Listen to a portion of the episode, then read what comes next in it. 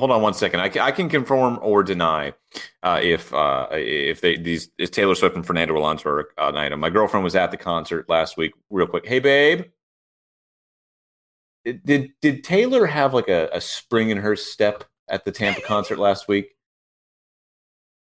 Just shrugged her shoulders. So still unconfirmed. We don't know. Started. Yeah, yeah, yeah. Saw people doubted I would make it this far, but I'm proving them wrong. Everybody criticized and they hated on me, but I just stay strong. They know me. I'm looking down at the bottom at Sean's face, and he's just like, just staring at it. And for an and, and for being an audio medium, that that's a really great start, Nick. Yeah, well, you can find us on YouTube. You can find us on all your favorite podcasting platforms, video, audio, however you choose to watch us. This is the Gridiron Podcast, episode two. I'm Nick Shook, the guy with the uh, wonderful voice is Sean Barry, and right in the middle, for those of you watching on YouTube, is Katie Caldwell. And you know, Katie, I noticed recently I haven't been hitting the D in your name, phrasing, and this time around I made sure to hit Caldwell. I don't like any of that. I also I don't, don't. like any of Nick, that. Nick, I'm so proud of you. Thank you. I- Enunciation. I have no further comments. How Thank have you, you. been? How have you been saying it? Uh, I've just been kind of like mushing it together, just like Caldwell. I mean, I mean, I know you're from Pittsburgh, you know, downtown, you know. downtown. Hey, hey, Yeah. hey, look, uh, we're going to meet up with uh, Kate Caldwell down there at uh, Old Crick. See, that's that's the Yinzer. Basically, I, I was channeling my inner Yinzer, even though I'm not from Pittsburgh. This is episode two of the Gridiron Podcast. We're back after a couple of weeks off because, well, there wasn't much to talk about. F1 went on an April break. Football, you know, the NFL itself, nah, not not a whole lot, just kind of standard stuff. But that changes this week, folks. That changes with the start of the NFL draft on Thursday night, live from Kansas City, Missouri. Not Kansas City, Kansas. It's one of those weird cities that straddles the state line. But no, this is coming from Kansas City, Missouri, home of the Super Bowl champion Chiefs. How fortunate that it turned out that way. And we're going to have plenty to talk about. But before we even get to that, well, guys, first off, how was your week? How have your weeks been? It's been it's been a long it's been a long April with not much to talk about, no F1 to talk about. Um baseball has been fun though. I know I know we talk about F1 and football on this podcast, but I mean like I kind of sunk myself into the start of the MLB season um and the Stanley Cup playoffs, which we will actually talk a little bit about later and we will tell you why. Uh, but yeah, I've just been kind of diving into baseball, and uh, my two favorite teams, the my hometown Pittsburgh Pirates, and then the team I cover, the Tampa Bay Rays they have they are the two hottest teams in baseball. So it's been a lot of fun. So my April has been good. It's been good. Katie, how's your April been? Very medium. Just very like I've been productive. not doing anything fun really. I'm happy to be doing the pod again with you guys because yeah, I've just been doing stuff around the condo and be a little boost. You know, this Well, is a is good it, boost is for it me. still is it still cold in Cali? Like, is it still snowing feet? No, last podcast it was, Well- um, but no, it's like a rapid change into spring here. It's quite warm and lovely, so that's a huge mood boost for sure. What what is your definition of quite warm and lovely? Give it to me in Yeah. Fahrenheit. For April, not for I don't Celsius. know Fahrenheit. Nobody Then knows give it to me in Celsius, and the power of Google will bridge this gap that we have. So we're into double digits now. So right now it's about 10 degrees, and the next week we're looking at 20, which is like shorts, t-shirt weather. All right, Sean. So those of us who are uneducated on the uh, inner workings of Celsius, 10 degrees Celsius is roughly 50 degrees Fahrenheit. 20 when it really heats up out there in Canada. Uh, For springtime, 68. Nick. So can I just say that Celsius No. has never made no, I'm going into this. Celsius has never made any sense to me because look at what we just said. 10 degrees is like, all right, I it's a little chilly outside. I probably don't need shorts and a t-shirt, but at 20 degrees, oh my god, like everything is on fire. That doesn't make sense. You have essentially just doubled, right? Your temperature, but you actually haven't. John, you're embarrassing yourself right now. We don't have to go into this. I come on, you don't see how I got there? Sure. Okay, so 10 minus 10 is the same amount of temperature difference as plus 10. That makes sense in my world from zero degrees. all I'm saying, all I'm saying, all I'm saying is like a 10 degree difference. A 10 degree difference from 10 to 20 is 10 degrees is fall, 20 degrees is summer. This is like big Florida man energy you're giving us right now. Oh, good. Oh, no. Good. Oh, no. I'm I'm turning to the dark side. I'm gonna get a pet alligator next week. Oh boy. Everybody watch out. Big B chiming in says Celsius, get that out of here. We agree. Big B, We I thought you were ignorant my team, Americans agree. but this is episode two of the Gridiron Podcast. And now that we've gotten the introductions and then, you know, hey, how you doing? Hey, how you doing over there? Out of the way, we're gonna get into the NFL. It is the draft this week. But we aren't going to talk about the draft just yet. Because what happened this week, guys? What finally, for the love of God, finally happened this week? The Pittsburgh Pirates signed Bryan Reynolds to an Oh, extension. my God. um, I'm sorry, I'm happy thing about that, that. This podcast happened- brought to you by Bob Nutting. Oh What happened? God, no, never. Mm, no, I w- I wouldn't take his money. We are not sponsored by anybody, so we will take your money, Bob Nutting, but I begrudgingly so. what happened this week, Katie? Um, Michael Jr. said it best on Twitter that we're all winners because this is over now. We don't have to keep talking about the speculation of Aaron Rodgers to the New York Jets. Oh, Katie, Katie, Katie. Oh, you are I'm so, so done. naive. You are so you you are so naive to think that Aaron Rodgers will even let us think about stop talking about him for one day. No, there will be something else to talk about now that this is all behind us. Yes, Aaron Rodgers got traded to the Jets. Ho hum, he will come up with something else to keep us entertained until August when we go to training camp. I do trust that. He is very, very dramatic, but that's why I said the speculation of it. Because I think we talked about this when it was still the Sean and Shook podcast featuring Katie Oh. Caldwell. That weeks and weeks and weeks and weeks ago, I said on this podcast that I was tired of every time I turn on the NFL network, it's like, the deal could be, it could happen, guys, it could happen. It's like, man, let's stop talking about it until it happens. So I'm happy that we can finally stop talking about the speculation that it might happen. Because going into draft night, I didn't want to talk about Aaron Rodgers. Is there all. anywhere, and maybe maybe you guys can answer this, Nick, specifically you, like, is there somewhere where like I don't know, either NFL Network through to Ian Rapoport or you know, ESPN through to Adam Schefter, and it's just like them at home, like eating popcorn in front of the TV, and they just like look at the camera and go, guys, there's nothing. I don't Still stop nothing. coming to me. Stop, stop coming to me. All right. I'm I'm watching Looney Tunes with my kids here. What do you want? Like, is that like that would have been the perfect segment? Like, and here's an update from Adam Schefter on what's going on between the Jets and Packers trading for Aaron Rodgers. And it's like him, sunglasses, you know, like risky business style, like collared shirt on, underwear, like eating popcorn. Like, guys, stop it. There's nothing. Uh, if my I had to Still pick, nothing. if I if I had to pick one person from our network that would do that and do it well, it would be Ian Rapoport. But no, we have maintained our professionalism in this matter, which has dragged out for far too long, so much that we're not even really going to talk about this, other than the fact that Aaron Rodgers, the trade to the Jets, is damn near official. We're not quite there. We're almost there. But the the parameters of the deal are laid out. The framework is set. It's time to put the photo inside the frame and hang it on the wall, and it'll be done by the end of the week, hopefully before the draft. We don't have to speculate. We don't have to get to day two and think, is today the day the draft happens? Because it already, or not the draft, but the trade. It already happened. It already happened. It's just a, a matter of crossing T's, dotting I's, letting the ink dry on the paper, submitting it to league office, and not screwing it up like Sashi Brown did that one time he tried to trade for AJ McCarron and they didn't fax it in time. Not going to do that. I want to know what your thoughts on the actual trade itself are. The haul the, the the Packers got, what the Jets got in return. Any thoughts? Um, well, Bridget's back here looking at me because she just got home and she's scared to walk into the background. But she, what she doesn't know is that the background is very small, so you won't even see her except for a passing glance. Um, uh, what do I think about the trade? I think that thank it God it's done. a passing fancy. the picnic, starring Jude Law. Um, it- I'm glad it's done.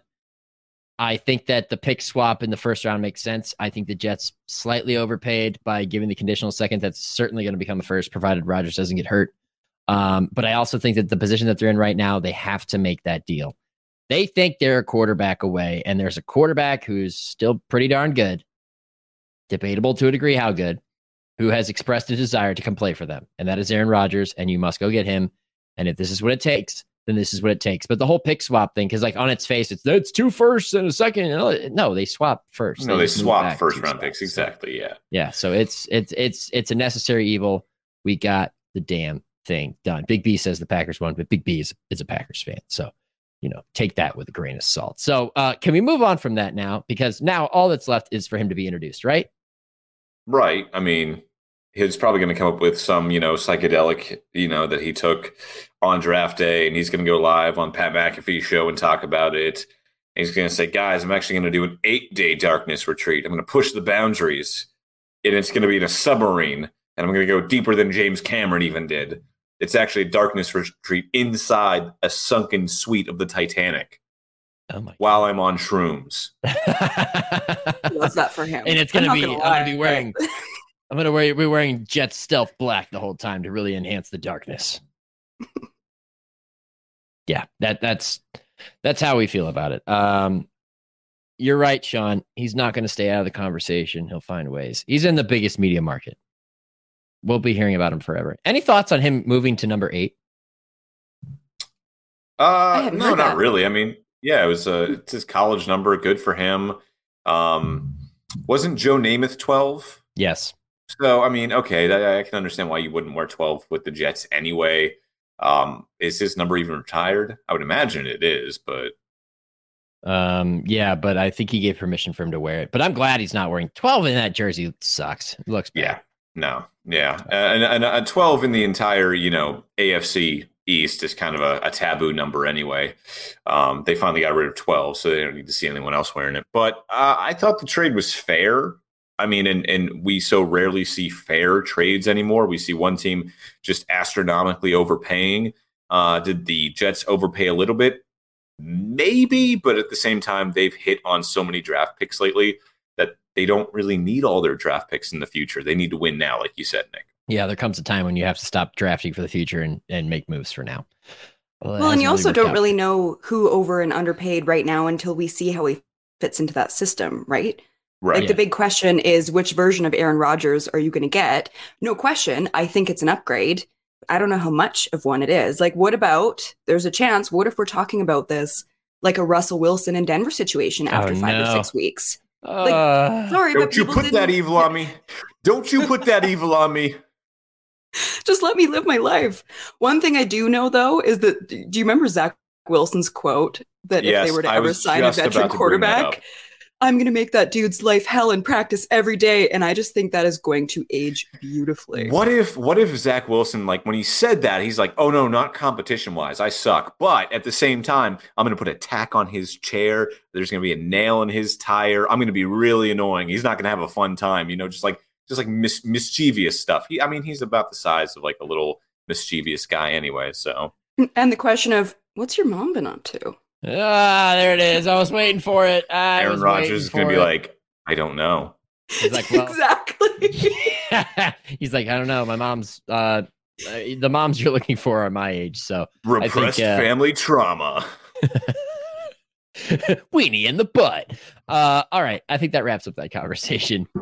Let's move forward to the draft, where it sounds as if the Panthers have a consensus on number one, and it's going to be Alabama's Bryce Young. Um, we were in a situation prior where it was um, a debate Bryce Young or CJ Stroud. Which one would they go with? I was in the CJ Stroud camp. Once again, I'm wrong. What else is new? Uh, it, it appears as though Frank Reich, Scott Fitterer, and everybody else in Carolina, that that highly paid coaching staff that they've assembled there, has all come to the conclusion and the consensus, or as Frank Reich put it, uh, Scott walked in my office and and said, asked me if I wanted this quarterback, and I said yes. It was like a proposal. Uh, that he said yes to the ring. He literally said it was like a proposal. Uh, he said yes to the ring, and the marriage um, will be happening soon enough. So. I mean, are we surprised? I, this is the guy who's been atop most of the draft boards, or a lot of draft boards, not all of them. Depends on who you ask. For a while, and I- uh, now I think it's a formality. I, I am surprised, actually. Uh, I was high on CJ Stroud. I know you were, Nick. I followed all of your pre draft coverage. You were down there in Columbus for his pro day. Uh, you were in Indianapolis too, right? Yeah, I mean, I I thought CJ Stroud was the number one overall pick. I liked him over Bryce Young, and I thought the Panthers did too. I'm not surprised that they're picking Bryce Young so much as I am surprised that CJ Stroud seems to be kind of tumbling down draft mm-hmm. boards a little bit. Like he might not be number two or three or four or five. Like that's a, what I'm most surprised about. So, you know, well, first I want Katie's take, but then I want your take on this, Nick, because you're closer to this than any of us. On the CJ Stroud thing specifically, well, Sean, that was our next question. No love for CJ Stroud. Um, I'm perplexed. Um, there was no feeling three weeks ago that this was going to happen, that there was some character issue or whatever was going to make him slide. He, from all on all accounts, uh, you know, he seemed like a guy who was in command, was a leader. I was at the pro day, and he was right there next to his teammates, cheering them on on the bench press, cheering them on in certain things before he went and did his thing. Seems like he's a guy that everybody likes. So there's no Bo Callahan, nobody shows up at his birthday party type thing here. So what is the question? Uh, I don't know. Maybe it's just a matter of preference. I'm not sure. Um, if it was me and I had a team that I thought was built to welcome in a, a rookie quarterback and play him right away and, and have success, I would go CJ Stroud because I think his accuracy is unmatched in this class. It's not the strongest class, but I think that he's the best when it comes to accuracy. But apparently, people think that you know the people in Carolina at least think that that Bryce Young is head and shoulders the guy. So it's it is interesting that it went from being a, a debate to being a foregone conclusion. But I think whoever gets CJ Stroud's probably going to be pretty happy. Um, it, it's hard to argue with the tape. It's hard to argue with the results that he's produced. So, you know, good on the Panthers for wanting Bryce Young. I hope it works out. He is a smaller quarterback. Um, I'm not going to use the term diminutive because I was emailed by Tyler Lockett's dad one time and said, don't use that. That's derogatory. So I've eliminated that from my vernacular. And uh, I will say that uh, Bryce Young's not the biggest guy on the field. And as long as he can stay healthy, I'm sure he'll be good. Uh, go ahead, Panthers. Godspeed. And we'll see where CJ Stroud lands because that is really the big question here, right? It's not a matter of that they didn't take him or that they're not going to take him and that they don't like him, but who does like him? You know, do the Texans like him? Because that's the word around town right now is that the Texans might not go quarterback at all, which is insane to me. I mean, you got Davis Mills and you got Case Keenum on your roster, and you think that that's enough, or you just don't like these guys enough that you want to get a playmaker at another position, which opens the next question, which is where do they go? If you don't want a quarterback, who is that good that you're not going to take the most important? Well, hold on, hold on. Before we move on, uh, I want to know, Nick, in your mind, where does CJ Stroud go? Who takes him? Well, I think that's an interesting question because there's a there's a couple. I, I, only ask interesting questions. I'll Nick. tell you what, Sean, you're yeah. quite a pro. You you are a pro. Um, I think that there's two scenarios I envision. I can't imagine that the Colts let him go, so I don't think he gets past four. I think there's a chance that somebody moves up three because if the Texans don't take him at two, they go oh. defense. That Cardinals pick becomes very valuable, and they could get a haul for a team that's looking for the quarterback of the future. Who moves up? Number one team on my list that might move up. Pay attention to you for a while with their top 30 visits, the way they've approached the quarterback position, despite making an addition this offseason. The Las Vegas Raiders. Reason being, Jimmy Garoppolo has a visible ceiling. We know what it is. Great run game, great defense, can get you to the Super Bowl can't win you the Super Bowl. Can get you the NFC Championship game a couple times. Can't get you past it, right? I think that if they're going to use him as the bridge, guy that knows Josh McDaniels' offense, ease CJ Stroud in, that's the team that trades up and gets him. But if nobody trades up and gets him, then I don't see him going past Indianapolis. So it's either three to a team like the Raiders, not necessarily only the Raiders, but like the Raiders, or it's four to Indianapolis, no further, at least in my opinion. The Texans winning that last game is just looking worse and worse to me. Because if like I don't think it would have been as much of a question with Bryce Young. And you said it, Sean, like the draft process has not been very kind to CJ Stroud the last few weeks. Like I feel like his stock has really, really fallen. We've also seen that before. Like think about the year where Justin Fields, it was no question he was going to be number 2 mm-hmm. And then even And then the he wasn't. Leading up to it, and then he starts to fall. But I was reading about CJ Stroud today because it just doesn't really make sense how quickly he's fallen.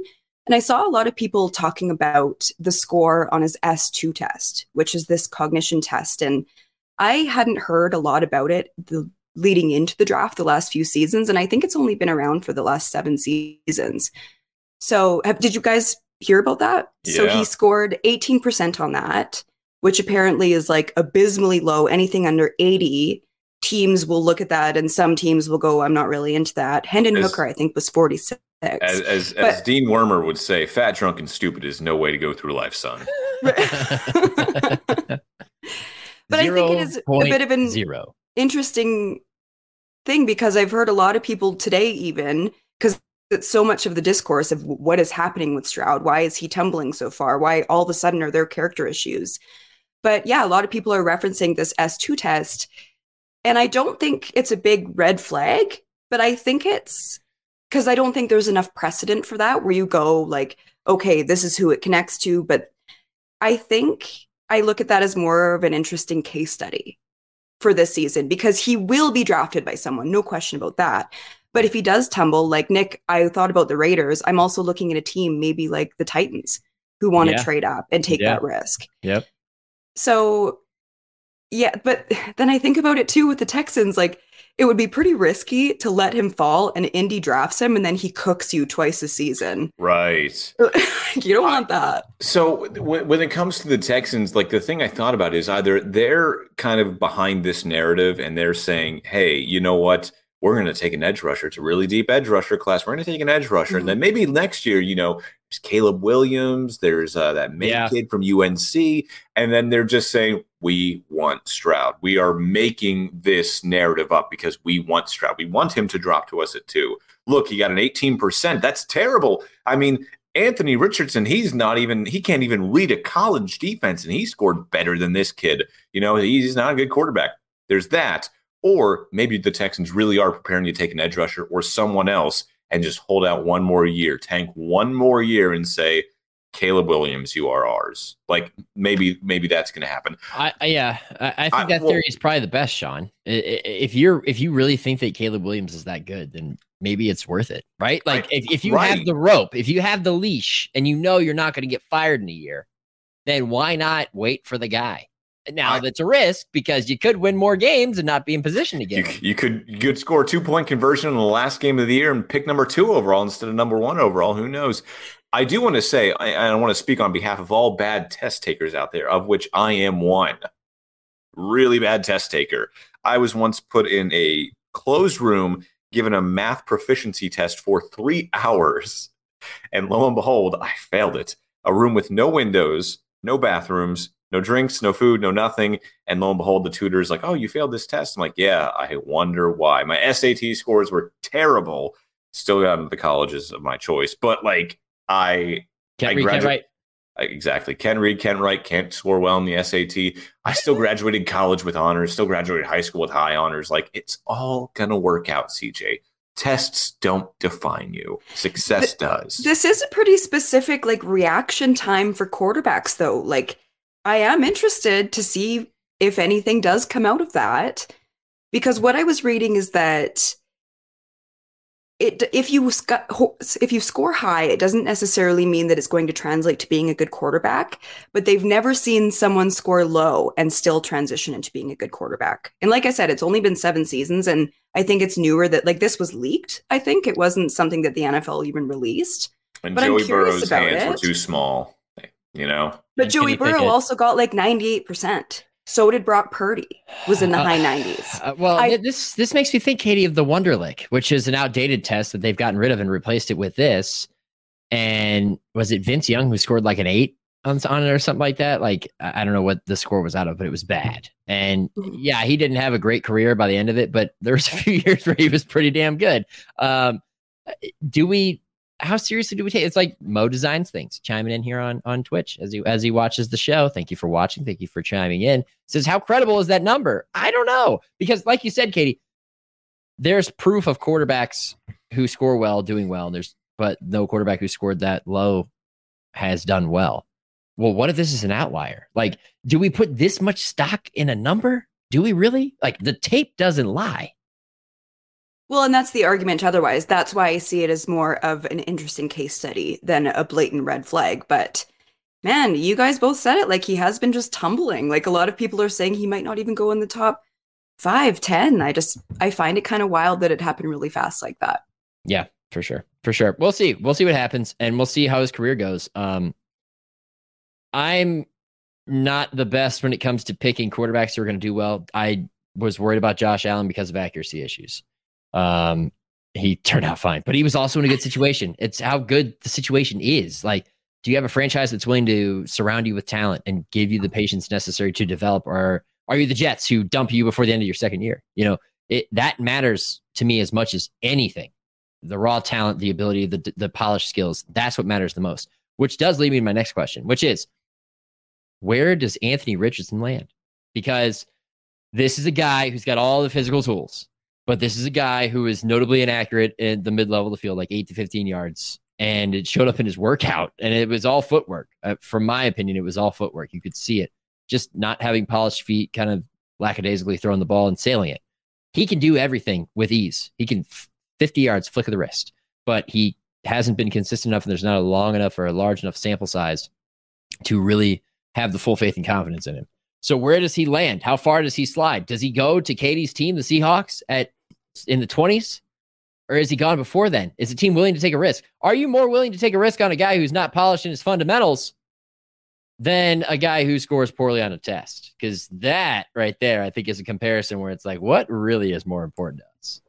I want to say this and I want to be clear. I think whoever takes Air, uh, Anthony Richardson high in the first round is betting their future on a shaky bet. They're betting their future on a 12 leg parlay. Um, and I think that's just too risky. I think Anthony Richardson is a second day draft pick, not a not even a second round, but a second day draft pick. Just because, what did you just say a minute ago, Nick? With C.J. Stroud, the tape is there. Anthony Richardson, it's not the best tape in the world. It's not, and you just said so yourself. It's a shaky pick and I think it's a shiny toy, and everyone wants to, you know, buy stock when it's high. His stock might never be higher than it what what it is right now. The guy has been like a lot of experts have said he can't read a college defense. You're going to have to teach him how to read an NFL defense. That alone is going to be a bell that's going to be very hard to answer. So there's a uphill battle. The problem is a team is going to pick him high, or a team will most likely pick him high those are all bad teams, unless you're like at 10 with the Eagles, but obviously they just paid Jalen Hurts, so they're not going to draft a quarterback. Is the call to let this young stud play when you are one and seven, one and eight going to be too much? Because this kid uh, needs yeah. to sit for several yeah. years. If you're one and seven, if you're two and 10, that time to see what Anthony Richardson's got, he's not going to be ready. Everyone has said he is not going to be ready year one or maybe even year two, and you will ruin him and his career if you do that. So whoever takes him, if you take him high, you better make sure you have a plan, a three-year plan, and make sure by year three he's ready. Because year one, maybe even year two, he's just not going to be. Uh, you that's a hot take. Um, that he'd be a day two guy, and I like that you came in with a fire take. You know, Sean. You know, he's the fire starter. He's the fireman. Lil Wayne. You know, that that's Sean right there, minus the uh, the dreads. Um, I don't know if that's realized. We don't need to see your bad hair day. Keep the hat on as somebody who doesn't have hair. I'm still at liberty to say that. Uh, it, it's you know it, the the the physical tools are going to seduce a team into taking him. I, I, hate to say it. It's just it's going to happen. I don't see him being a day two guy, even though Big B says he said Manziel like, but really he said Anthony will fall the second round. Um, I, I just don't see it because yeah. the physical tools are so tantalizing. I mean, we are in a post Cam Newton era in which Cam won NFL MVP and got the Super Bowl. And this kid's got a better arm than Cam ever did. Uh, and he's kind of built like him. He can run better than him. And you could transform a team with him if you put him in the right. Again, situation matters so much because, like Sean said, you're one and seven, one and eight. You're the Cleveland Browns 2005. You're putting him in. Fans are calling for him. Put him in. Let him play. Season's over. Let him play. Well, that's how you ruin a kid by not allowing him to, to grow. I think about the college defense, reading the college defense thing. It's been said and it's known at this point that Patrick Mahomes said he couldn't read a defense for a year or two until the middle of the second season. He sat out most of his first season. So you got to go to a team like the Texans, who got a Case Keenum, uh, that's got somebody there to play now. I think uh, uh he can't be drafted by a team that needs uh, a quarterback like him to play. They, they can have the luxury of resting him, not and, resting, and but sitting. Real, real quick. Uh, you know, having watched him at Florida for the last couple of years, there was a time where he was sitting behind Emory Jones, and the Gators were off to a shaky start. And there was calls, "Hey, we got this young stud. We got Anthony Richardson. He's got a cannon. He's supposed to be the you know the next big thing. He's supposed to be the, our next Tim Tebow." And Dan Mullen was like, he's not ready. I'm not going to put him in yet. And the Gators were just not having a good year. So he puts him in because Emory Jones wasn't cutting it. What happens? The Gators win a game. He's like, ah, yes, okay. Guess who starts the next game? E- Emory Jones. Jones. Yeah. Exactly. Because Dan Mullen knew what fans didn't. He just wasn't ready. And what happens? They threw him out there some more. They threw him out there some more. And then fans found out he just wasn't ready. That the, the, the, there was a disconnect there. And I don't think we ever saw what he could necessarily do in college career. Sorry, Katie, go ahead. Great. I love that was that's great. I didn't know about that. I didn't watch him in Florida. I'm one of the like I'm not big into college ball, so I'm in the process the last like 6 weeks of just watching the tape. So that's interesting to me. Um but yeah, you guys said it like this is a player that a team has to properly develop him. And I do wonder if teams are like, great. Just like me, great. Right. um, but I do wonder if some teams are like, we, we're the system, we're the ones that could do it. But like Nick, you brought up the Seahawks. We've talked about it before. Geno would be a great mentor, and there's not that pressure to start right away. As someone who cares about the Seahawks, I don't really like it because I Really? thought they I thought they had great chemistry on offense last year. Their defense didn't hold up their end of the bargain.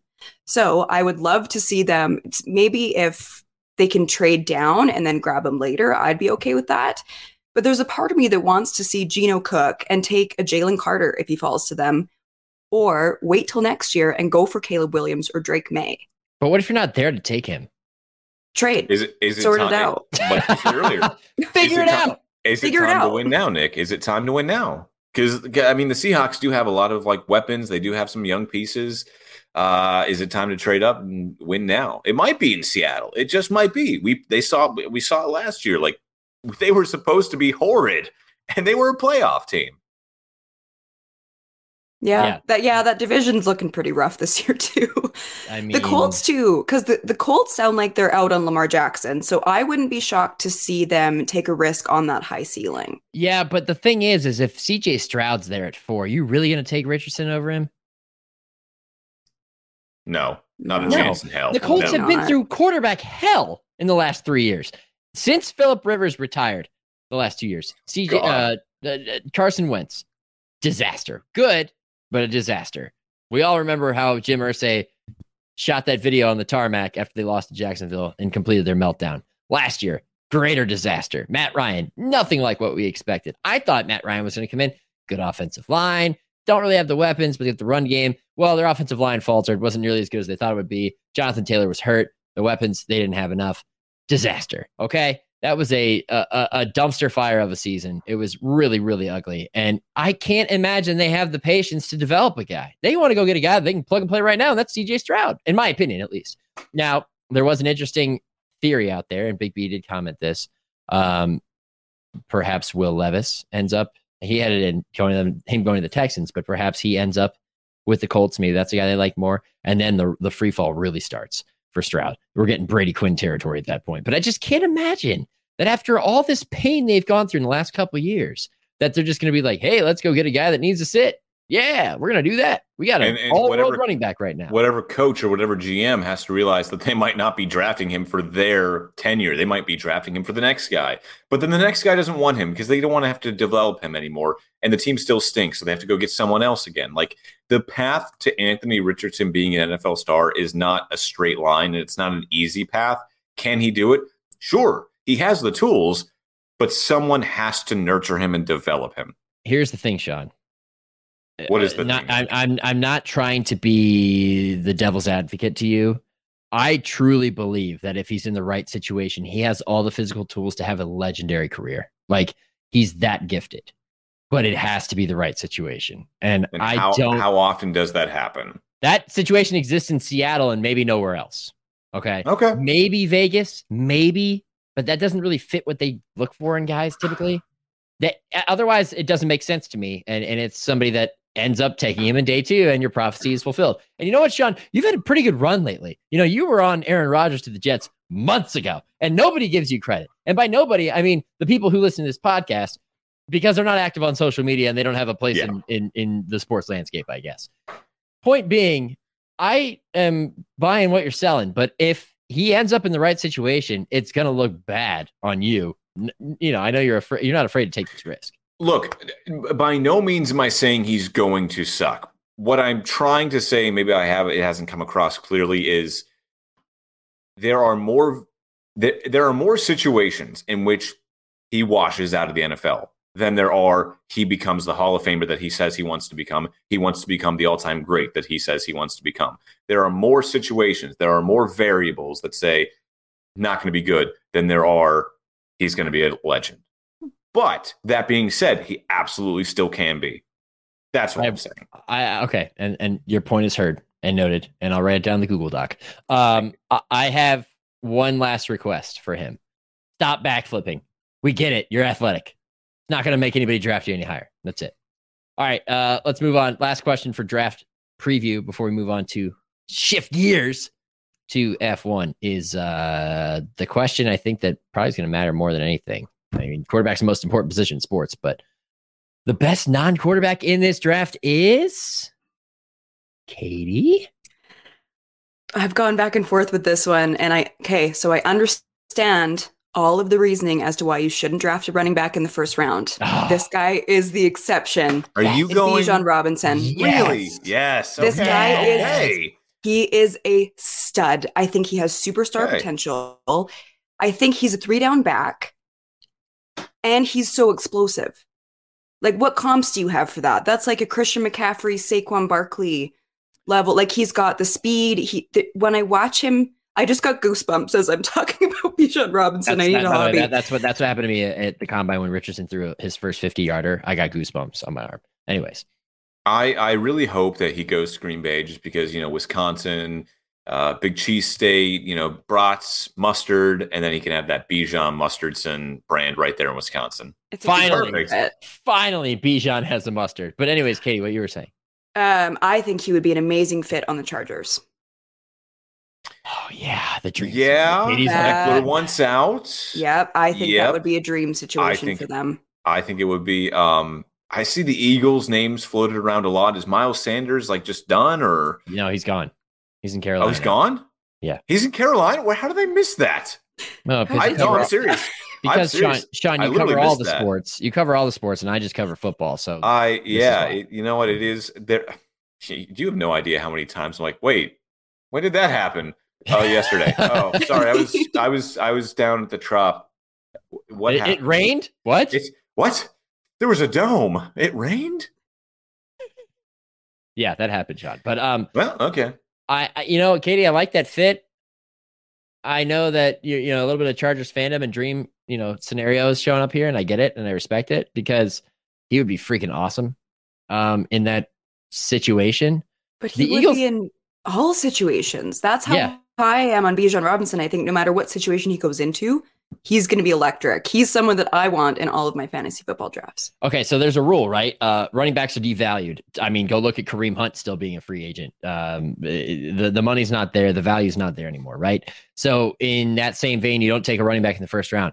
My comp, and it's only a, a, a loose comp, is the last running back that I can think of who was taken in like the top five that made a huge impact immediately was Ezekiel Elliott. And he's kind of built like Zeke. He's probably built better than Zeke. But when I watch him run, I kind of think of Zeke, but he's a much better Zeke. Zeke went fourth overall. There's like Yeah. that if that's the standard, and the standard is the standard, then there's no argument against taking him wherever you want. Like he's that good. That's my answer for this question too. Not to jump you in the line, Sean, but that's my answer to this question too.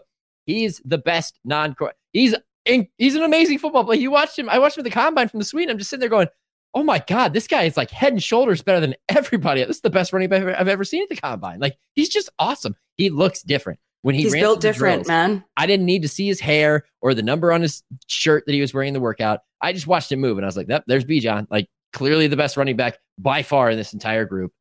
I think anybody who takes him is going to be happy with him.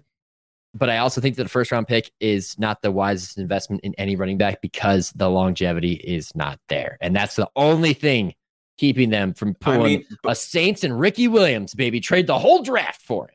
But hey, I mean, look at Saquon Barkley after all of the injury problems he's had. After everyone saying, "All right, this guy's done," you know, it just it didn't happen. There's hey, again, he was the he was the rule. Uh, you drafted number two overall, didn't pan out, and now he comes back and he's an All Pro again. Like it's just, I mean, it happens. And when you have a freak athlete like that, yeah, maybe you do take him. Um, I will say, I was at the uh, Buccaneers pre-draft press conference last week.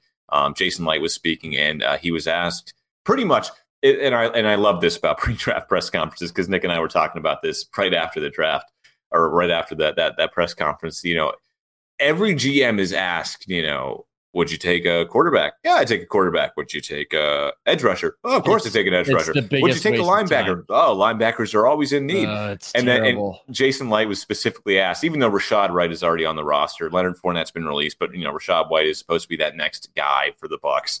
You know, w- would you take a running back there at 19? He's like, I, I, wouldn't be afraid to take a running back. He answered every question the same. He would he would take that guy. He would take a, he would take an edge rusher. But it does it does speak to the fact that GMs they don't always adhere to the rule that you know oh can't draft this guy in the first round. Oh can't draft that guy in the first round. If he's your guy, he's your guy. If you like him, take him. Sean, you showed a little Vontae Mack. No matter what. No matter what. And taking a running back at seven in that draft. You showed a little Midwest there with the uh, the oh, oh, oh. Oh, I do say oh. I do say Ope. Yep. Ope. Pittsburgh's Ope. right there on the border, so we do the Ope does come in there. Um, Ope, the Ope, the war, and the Warsher. The Warsher. Before we shift gears, though, Nick, I, I do want to introduce a new segment. If we can. Well, actually, hold now. on, Sean. I have one thing to say before we get to that. Not to interrupt you, but no, that's I, fine. I just thought of the best troll job you ever could have done to Jason Licht, and it would have gotten you kicked out of the press conference room. So obviously, you're not. I don't want to do, do that, but I'm all ears. You, sh- you should have looked him dead in the eye and been like, "Would you take a kicker in the first round?" Would you take a long snapper? You know, a guy named Roberto Aguayo, a second round pick. You know, you, you, mm. there is precedent, kind of. Well, it is funny you mentioned that because I did the the question that I was able to get in in that press conference. Nick had to actually write about it, and it was funny. If you didn't know this, Katie, uh, I asked Jason Licht. Um, she doesn't know. well, I don't know. I don't know if she reads your stuff, man. Like I, I asked. Not I off the top Jason, of my head, Sean. I asked Jason Licht um, what his war room is like during the draft, and it's if it's as you know exciting as the movie Draft Day makes it out to believe, which got a good laugh out of the room. And he he actually said he likes that movie a lot. Um, and somehow that found its way through the NFL.com wires to Nick's desk, and he wrote That's about so it. And Nick, as I'm texting Nick about like, ah, this pre-draft press conference is so boring. It's you know you don't get anything. And Nick texted me like, yeah, but he likes the movie Draft Day. Breaking news: Jason Licht likes Draft Day. I was like, don't make fun of me. He's like, I'm not making fun of you. I was like, yeah, that's the question I asked. He goes, no way. I was like, yeah, I'm sitting there. We're, we're watching the press conference, and somebody puts in the Slack, hey. He like he said it's like draft day. We should write about it. And I was like, ugh, damn. and then I find out Sean asked the question. I was like, you are directly impacting my day from yes uh, i am. That's my that's miles away. that's my story on thursday and i'm, I'm excited for it. I love that for you both. Oh there it is. It really it really was like worlds colliding. All right. Oh jeez. Uh, let's shift gears. We're going over to f1 this is the gridiron podcast episode two. And what do we do on Pump the, the brakes. Podcast folks? What do we do? What do we do on the gridiron podcast? What's the we, grid in gridiron well, are we not introducing the new segment? Oh yeah, we are. Go ahead. we we apparently mess up intros no, and we, mess up. We're going to save that for the end. Segues. Right. Well, if we save it for the end, then what's what's the incentive to wait around for the middle? Or do you want to wait for the end? Uh, well, this episode is brought to you by no one, and uh, thank you for sticking around. Now to the episode. Um, uh, let's, let's do it at the end. It's it's a nice finisher before hater love. That's right? fine. Right? That's okay. fine. Okay, right. let's. That's a tease, folks. That is a tease. Those of you wishing to become professionals, Sean Barry, right there, giving you the example of a tease. All right, Maybe so we are going exactly. it worked out. We'll go with it. Formula One. April breaks over. Thank God. Feels like we haven't raced in months. Dumbest thing in the world. Dumbest thing. I mean, um, we could all use a vacation, Sean. Let's, let's be honest. We could all use a vacation, but it's over. It's nearly over. It's done this week.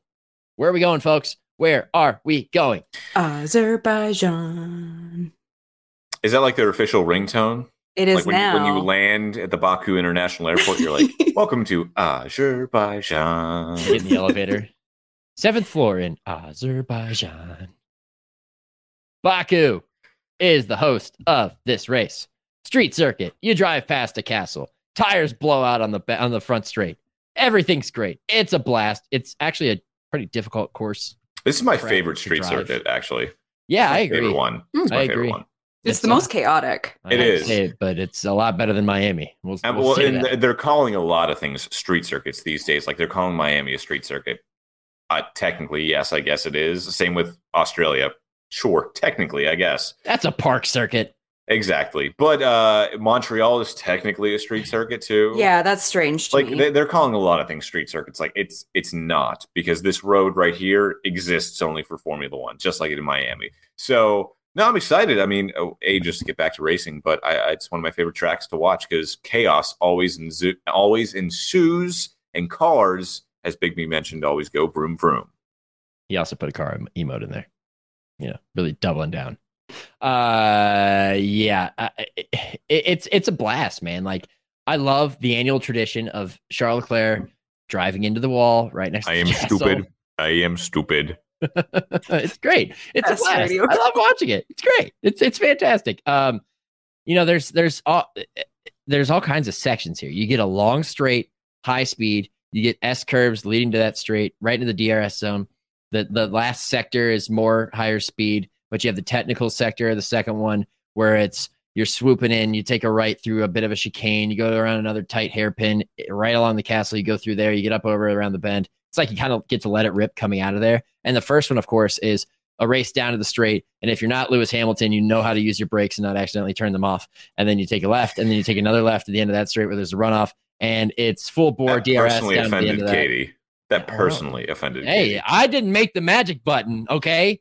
I'm not Houdini. All you right. can slow down and see At the no moment point. where my heart broke. At no point in that, what was that, 2021, right?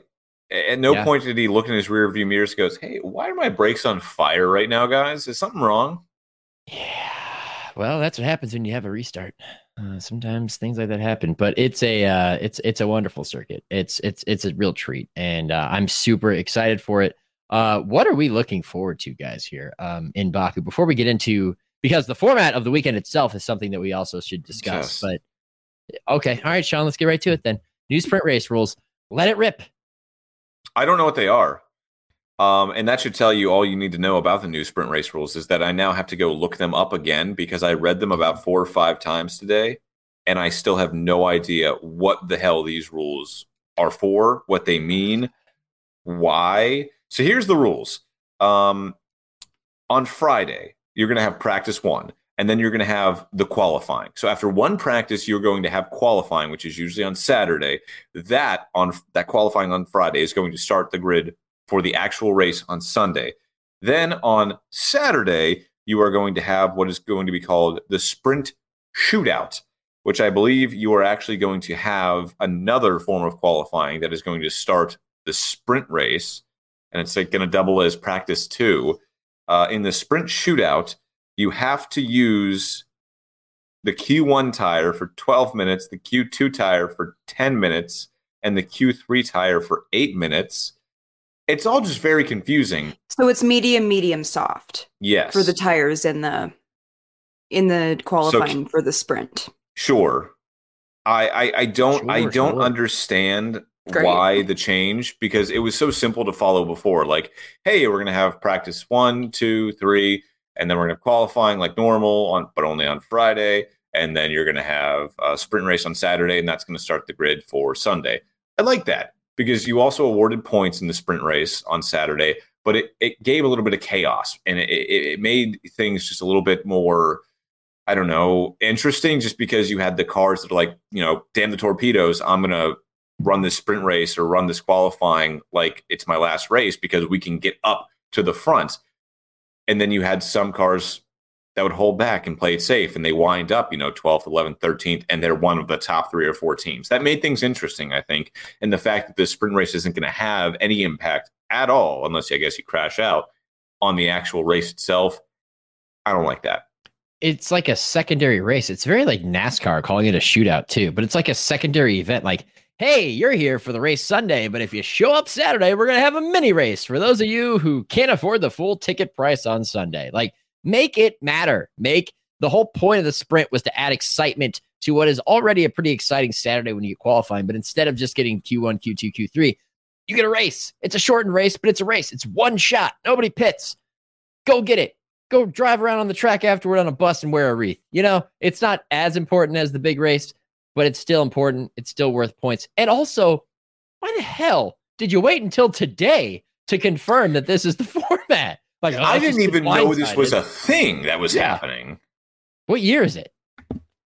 They had so much time. There was a full break that they had, and they come up to race week and they're like, oh, yeah, let, us vote in it on Tuesday. But I guess all the teams, or not all, but enough voted for it, which I'm surprised by. Like, I'm in the camp of, I do want to see it before I cast a lot of judgment. Because when I'm reading it, I'm like, are you kidding me? This is so stupid. Because I traditionally am one of those people like if it ain't broke, don't fix it. I'm one of the weirdos that I enjoyed watching three free practice sessions. But Saturday is kind of its own day now. Like Saturday is its own package day, which I find it so weird that qualifying is on Friday. So it's like you're watching quali on on Saturday and it's like, hey, yeah, this isn't the one for tomorrow. And I think the teams that get kind of screwed because it's only the top eight cars that get points for sprint, I think. Yep. Yeah. So like all the mid to back teams where you just have to do more. I it's Right. And spend like more you're money. using your engines, you're spending more money if there's a In crash cost and you know you're era. not yeah, in the cost cap era where you know you're not even going to be in the running for points because even finishing P10 a lot of teams struggle to get to. But getting to P8 like there's a lot of teams that would probably just rather sit out because there's virtually no benefit to them. Like even if they go through the field, it Right. doesn't matter for the next day. So I'm looking at teams like Alpha Tauri, Alfa Romeo that are probably looking at this like, get me out of here. like, let me just do free practice where I don't have to be running the car super hard and risking a crash. You're going to hear radio messages that are just going to say, "Hey, take it easy. Hey, you know, this is th- this pace is fine even though you're 5 seconds off the pace." Like, what do what do we care? What are we going to gain here? We're not going to finish top 8. And the only thing that can happen is we break the car and then have to work on it all night before tomorrow's race that actually matters. Let's add this in too. Um, another bit of strategy potentially. Here we go. You see that? In addition, a breach of Parc Fermé will result in a pit lane start for the sprint and the race. While power unit related penalties will only apply to the race unless they're also a Park Ooh. Ferme breach. So you could be like, hey, you know what? We got to change the power unit. We're going to take a penalty, but we're going to do it on a sprint weekend because we're going to try and go get that eight points on the sprint weekend. And then we'll take our lumps in the actual race. Like it's, it's, it just doesn't seem, it make it make sense. It doesn't make sense. It, it's like the F1 is, I, I think, I mean, good for the fans that are showing up and buying a ticket for Saturday. Like they, you know, definitely feel like you get your money's worth. Eh, But at the same time, it's kind of like us at home are like, what? What? like I'm confused why? still. Yeah. you went through I it, and I'm still confused. what you're doing here. Yeah, like what you didn't have to complicate. it. It was fine. You know, you don't you don't have to repaint the the ceiling of the Sistine Chapel here. It's already a masterpiece. Just let us enjoy it already. Damn it. All right, let's uh let's Lewis said it cash is king. And what's going to make more money, free practice or a sprint or a yeah. quali? And I'm it- not gonna lie, that's the first the thing reality thought of it. Yeah, I was thinking, you know what, the NFL is really good at making everything a tentpole event, and the F1's kind of following suit here. Let's let's kind of speed things up. No pun intended that time, because we're up against it in time. Uh, what did each team need over the break entering the end of April, the start of May? Are we starting from back to front or front to back? Actually, what is the order? I haven't looked it up in a while. Uh, I'll tell you in a second. Um, yeah. You be the moderator here, Nick. Let's go constructor stand. Let, us speed through this as quick as possible. It's yeah, Red like Bull, one, two, one, two word answers. Red Bull, Aston Martin, Mercedes, Ferrari, uh, Because- McLaren. If you didn't know, unlike the summer break, this April break, teams were actually allowed to work on their cars. In the summer break, you can't touch your cars. It is a break. In the people summer break, Christian Horner goes he goes camping with Ginger Spice. You know, Exactly. and they document now, on driver's Ed. now you can actually work on your car for three weeks while you're off. So teams have a major added advantage. So uh, where are we starting, Nick? Uh, if we want to go front to back, let's start with Red Bull. Okay. Uh, Katie. Red Bull, the thing they needed was just rest and relaxation because Oh, they'll be yeah. fine. I don't I'm not worried about Red Bull one bit. A little bit of R and R for RBR. R and R. Red Bull, uh, uh, all, all Red Bull needed over the uh, April break was to have a sit down chat with one Jos Verstappen. If you know, you know. Yeah, yeah, a, a lot of acronyms that we're playing with here. All Red Bull needed over the break was uh, fresh resupply Red Bull. That's it. Stock the stock the fridges. Stock the fridges. Get the green edition out because the team behind us that copied our car. They're they're not close, but you know they're annoying. Uh, Aston Martin number two. What do they need, Katie? Aston Martin needed to give Fernando Alonso a raise. Vibes are high, and Lawrence Stroll should be showering his new favorite son with gifts.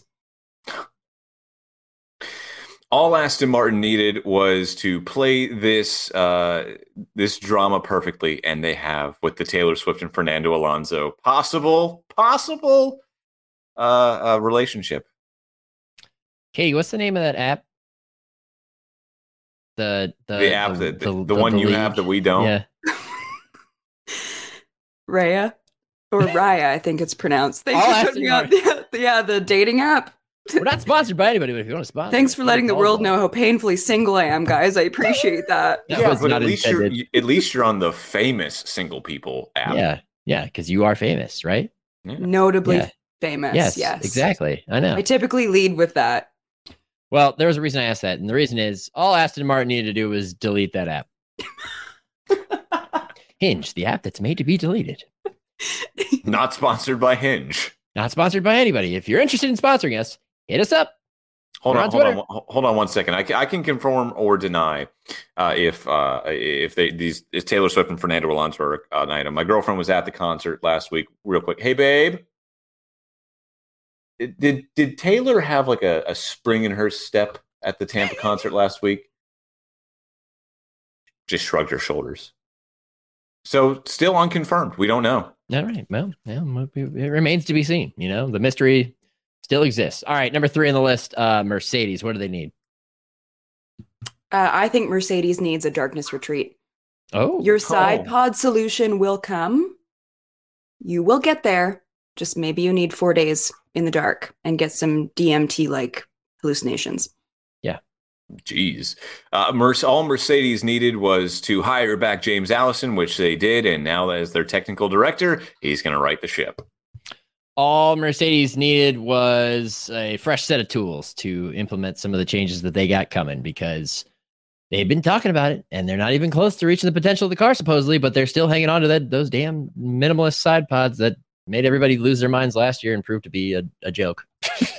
Ditch them, please ditch them. But let's run it back by all means. Why not? Why not? It's already there. We've already spent the money. Ferrari, fourth on the list. What do they need? Uh, a pain management therapy program for both drivers. Oh, yes. That is not a time where I want to go into a four week break. Oh, They no. both had a rough first three day, three races. I'm sad now. All Ferrari needed was uh, a bulldozer and a wrecking ball because, man, those castle walls got to come down in Baku because Charles is not having it.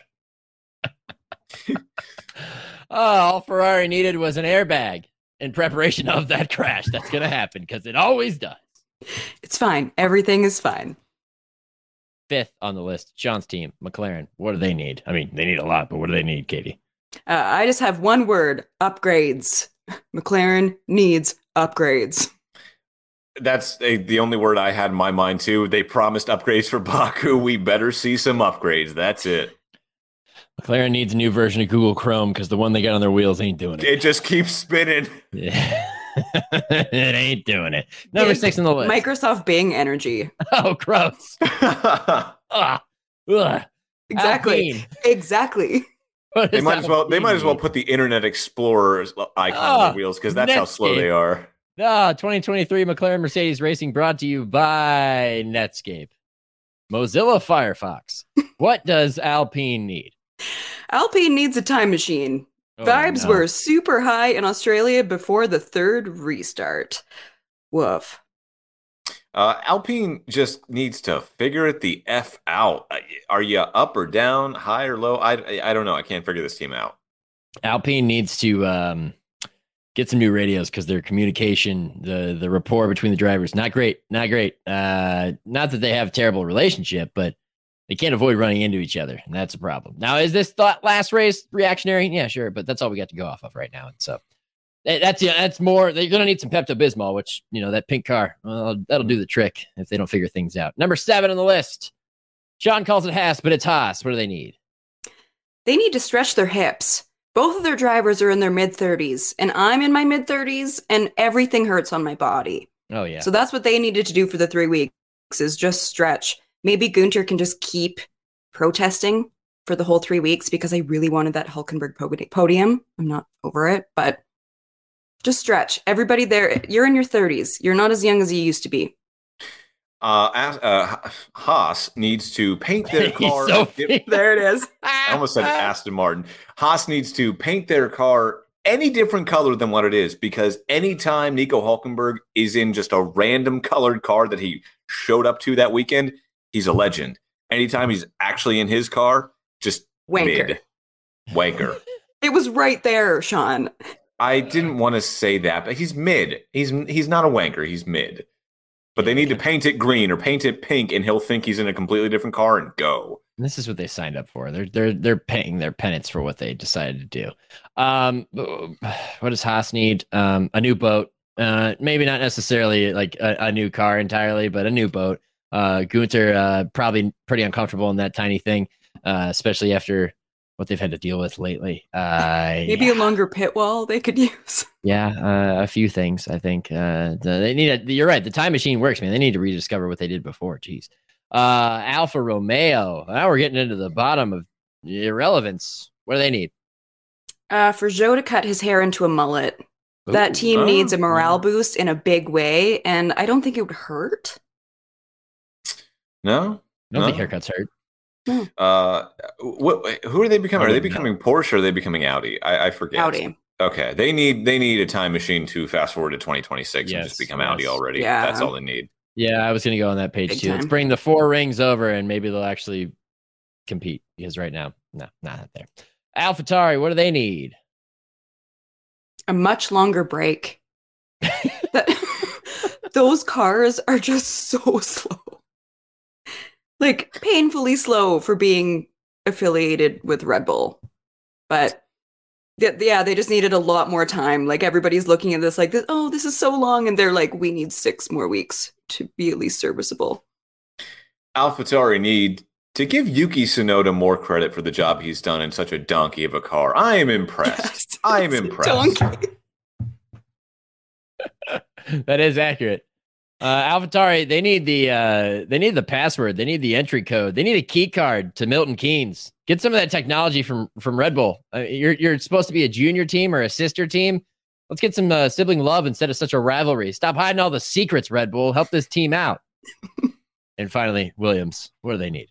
just to stay on the path that they're on. They're going to be fighting for points, and it's amazing. And I'm just really happy. I love what what's happening with Williams right now.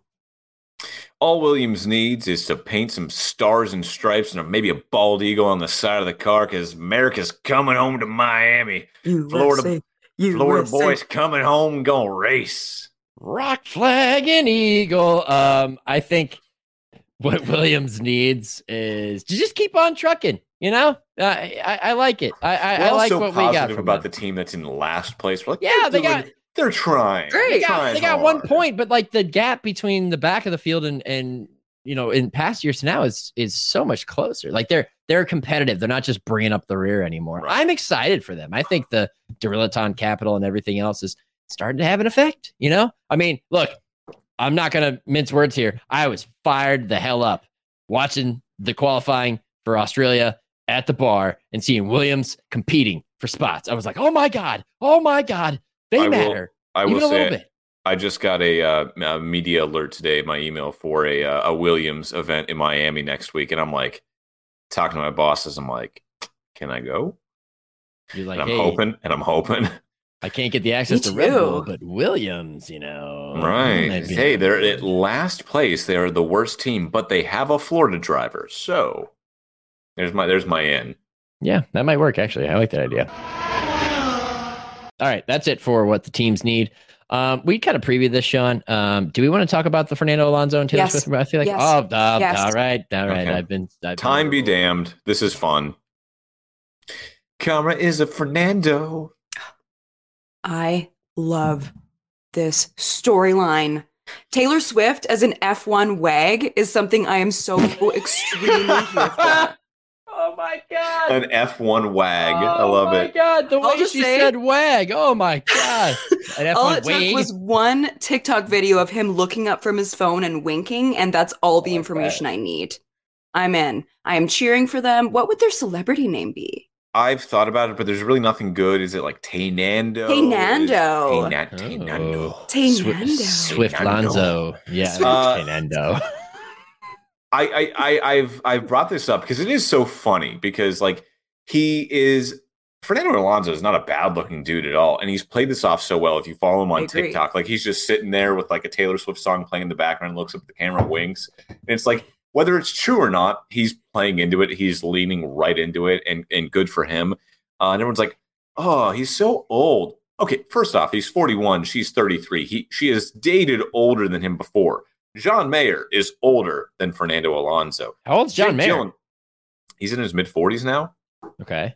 Uh, Jake Gyllenhaal is older than Fernando Alonso. Like it's an eight year, like a seven and a half year difference. When you're in your 30s and 40s, that's not that Yeah. bad. Yeah, No. we're not here to date shame. She's No. dated people older than him, and that's okay. He, My fiance now, is a year older than me. now he is like five foot five, so I mean the height. We love a short king on this we, podcast. we love a short king. We're not short, but we support. exactly. As a short queen, we like short kings too. Yeah. Short kings matter. Crowns for everybody, even if you can't reach them off the shelf. I don't I don't think and it's funny too because um so many racers have been asked about like is this real? Like Bubba Wallace this weekend at Talladega was asked about it and he was like Amazing. Fernando and Taylor? For real? Good for her and for him. And then like during Does he really have that hard of an accent? he does. He he is he's from North Carolina, so like yeah, he has the Kakalaki accent. And then um uh Lando was uh, on like one of his friend's streams and he's like laying on a bed in the background. He's like, Lando, did you hear about this? Is Taylor and Fernando Alonso like a real thing? He's like, No. But me and Ra- Margot Robbie are. oh. I was like, okay, Lando's still playing at the kids' table. We get it. Yeah. Oh, in I- my heart, they are a couple and they're doing great. I'm cheering for them because it helps me sleep easier at night. Just hoping that they're a couple. That's Interesting. just brings it brings joy to the world. I, I guess. Sure. We'll go with that. I'm probably the least cultured of the three when it comes to Taylor Swift's music beyond her first album. Um, 16. You know, that's, that's, I got to listen it. to like a couple songs just driving around town the other week, Oh, just Sean because I live night. so close to the stadium. Yeah, Sean had a good time. Oh, no, I didn't. I did not. No, I did not. No names, please. Uh, uh all right. Uh I guess that wraps that up. Uh all right. It's time for you guys to roast me. All right, cool. We got a new segment uh, this week that we're going to start every time we podcast, and we're going to call it uh, "Do you even know?" And we got to say it like that. Do you even know? Actually, And the premise of this is two of us are going to grill the third person. Uh, we're going to ask them sports related questions, three, and the kicker is they're not going to have any time to prepare. So Nick actually does know the subject of which we were about to quiz him, but this is the only time. I'm a man of integrity and I did not do any research. Exactly. So he, he we, we he doesn't know the questions we're going to ask him. He does know the topic, but this is the only time that the the interviewee will know the topic. So um, the topic tonight is the NHL because Cleveland, famously not a hockey city. Katie's from a hockey background. Hockey is my favorite sport. Uh, so we're going to grill Nick on some uh, some some hockey knowledge. Three questions, starting with this one, Nick. Do you? And it's an easy one. This can be the easiest one, I promise. Do you even know which team has won the most Stanley Cups? Um is it the Canadiens? Yes, it is the Montreal Canadiens Hey, with 24. There we go. Get I wanted to start off easy because Katie's is pretty difficult. Katie is stunned that I knew that. I big time, yes. Nick, do you even know there are two current players in the NHL with over 80 points and over 120 penalty minutes? Who are they? Is uh, McJesus isn't involved, right? He Nope. is not. I don't know. I have no idea. Okay, guess the other one. You have to guess two. Yeah, two. Just throw out two names. Uh no, I have nothing. I'll tell you what, uh, one t- one plays for Florida and the other one plays for Ottawa. That does nothing for me. What a good sport, Nick. Do you only know one hockey player? Is that why? We're not here No. to shame you. I just know Just a lot guess of a different Kings and hockey some player. other guys than the the the what's his name that plays for the They Blue are- Jackets. Here- here- here- the final final clue. They're brothers. Oh, Uh, oh, The only brothers I knew over the Subbans, and they're out. oh, well, yeah, not in the league. Okay, so one is Matthew Tkachuk. The second one, Brady Tkachuk. Uh, was their dad also a hockey player? Yes, for the St. Yes. Louis Blues. Yes, I did know that guy. Okay, You're doing amazing, Nick. there we go. That guy. One for two. Final question, Nick, so you can get above uh, 500 here. Uh, the past nine President's Trophy winners, which is the trophy awarded to the team that finishes with the best regular season record and most points. Oh, The past nine President's Trophy winners have failed to win the Stanley Cup. Who was the last team to win both the President's Trophy and the Stanley Cup? Oh, sorry. Do you even know who the last team to win the President's Trophy and Stanley Cup in the same season were? Actually, it was the uh, was it was it, was it the Pittsburgh Penguins? No, no, it wasn't. Uh, wait, can you give me a year? I might be able to be good with years. Uh, 2011, 2012. Oh, Katie just I'm- figured it out if she didn't already know. I saw I'm the out. look. I'm out. Uh, it was the Chicago Blackhawks. Oh yeah, because they went on a run there. They won like Mhm. what three in a row or something like that. Uh, No. three in like six years or something Three- like yeah, there you go. They're like the Giants of hockey. Yeah. Nope. All right. Yeah, the the, the New York or the the San Francisco Mm, Giants. They won no. a title every other year. Nah. I mean, all right, close. All right, and this has been Do You Even Know? Do you even know? know? And apparently, Nick did not. I did not know. Uh, all right, last segment of the show. Uh, Jesus, that was terrible. This is going to be fun. Who? Wait, who? Who? Who gets it next week? I'll volunteer. All right, cool. Nick and you and I got to team up. what can I grill Katie on? We'll figure it out. We got to like we Do can't. you even her. know Quentin Tarantino movies?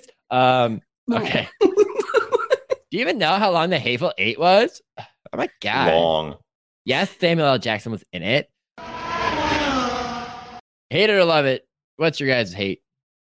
Sean, you kick this one off. I already told Katie my hate. Can I say it, or is it too mean? No, of course. This is a safe space for this.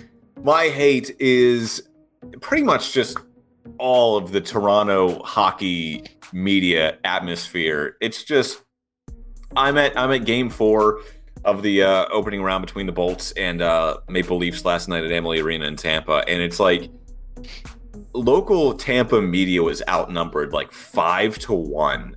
Like we, we we waited around for the Lightning head coach Jon Cooper to finish his press conference, and I'm just waiting around because normally they bring a player or two in because of the fashion in which the Lightning lost last night, imploding with 10 minutes to go and losing in overtime.